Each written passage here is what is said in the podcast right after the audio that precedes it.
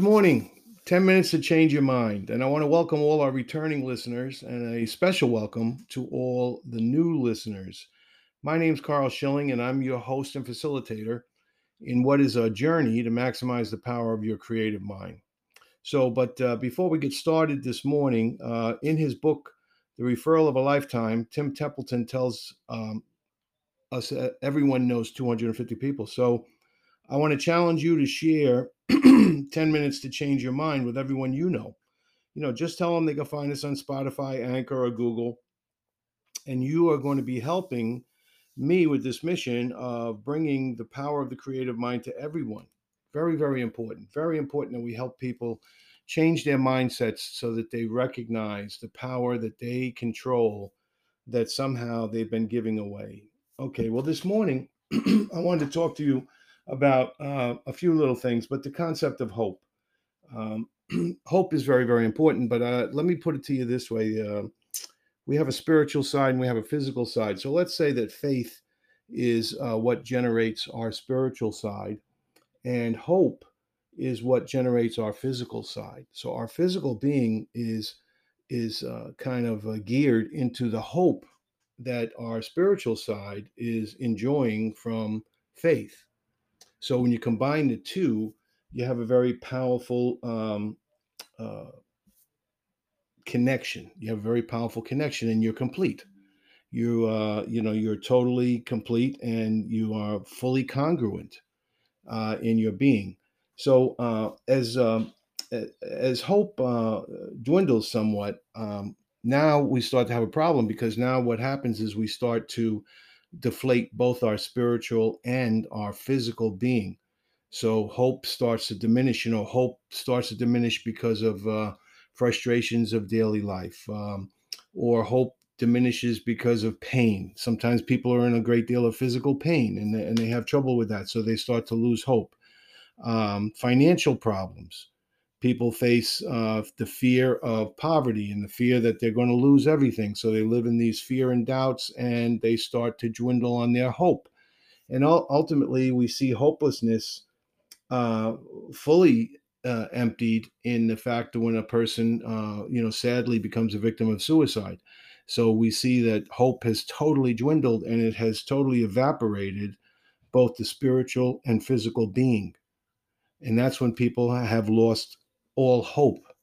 Now, it's hard to it's it's hard to ever get to that point, but again, if we never tap into the reservoir, if we don't have to use the reservoir of hope, in other words, if we can keep that at its full reservoir and we keep it at its its total height, we uh, are able then to uh, increase our faith, and at the same time we're able to not have to tap into our hope because the faith can now become part of the physical being. So now faith can be the uh, driving uh, uh, mechanism. So this morning, I wanted to talk to you about how to help that mindset and how to never have to tap into your hope. And uh, one of the one of the uh, key elements to that is gratitude.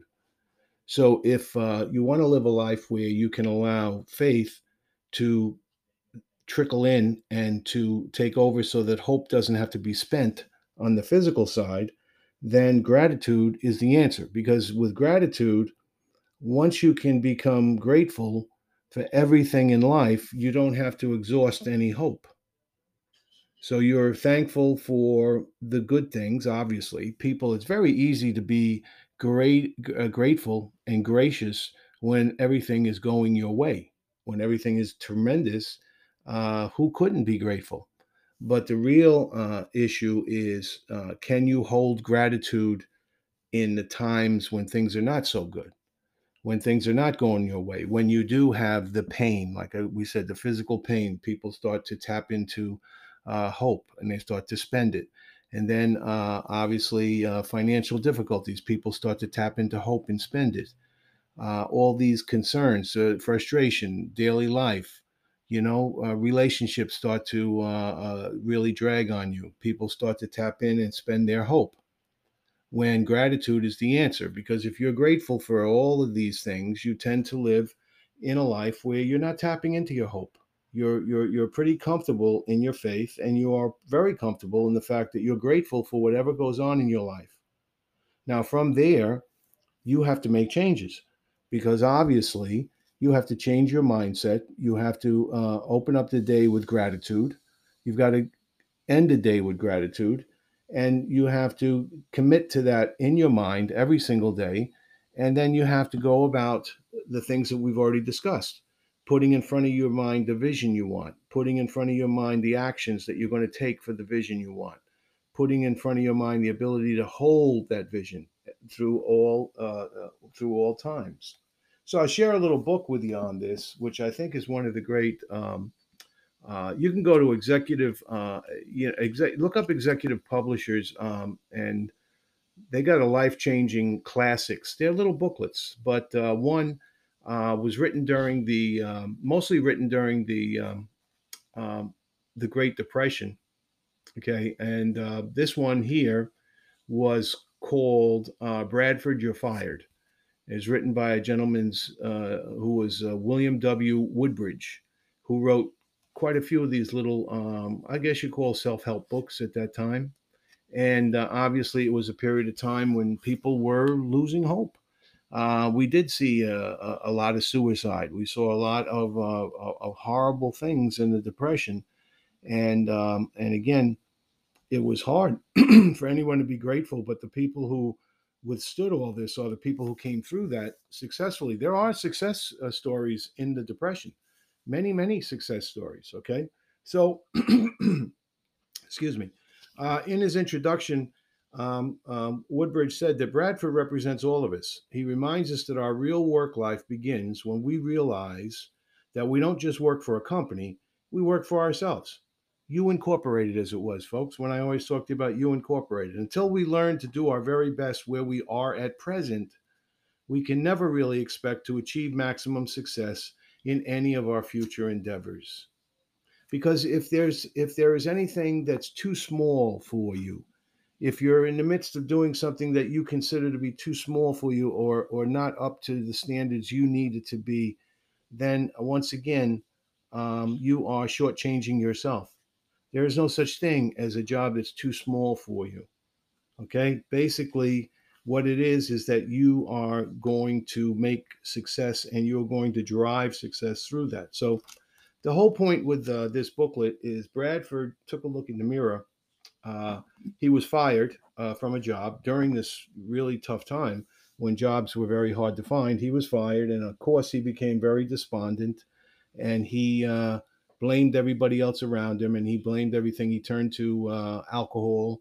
And um, finally, he uh, looked in the mirror and he came to the conclusion that the problem was not everything around him and it wasn't other people. The problem was staring at him in the mirror.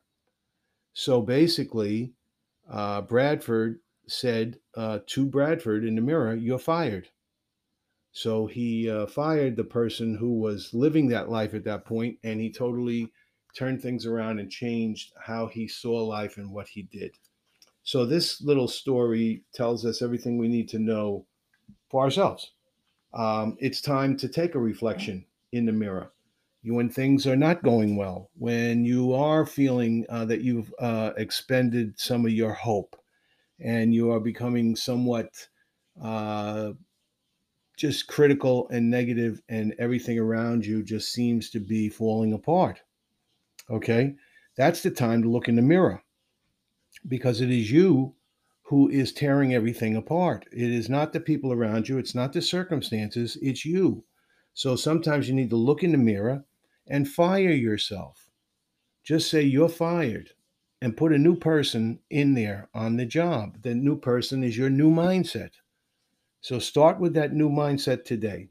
And as we always discuss every single day, find your burning desire. Find the things that you truly want to have. Find the uh, life that you truly believe that you deserve. And then hold that vision in your mind and live as if you're already in that vision. Hold it every day, live it every day, and you will see magnificent things start to happen. So, again, I look forward to seeing you tomorrow. Use your mind today, use it for everything that you need for you to create your own reality. I'll see you tomorrow.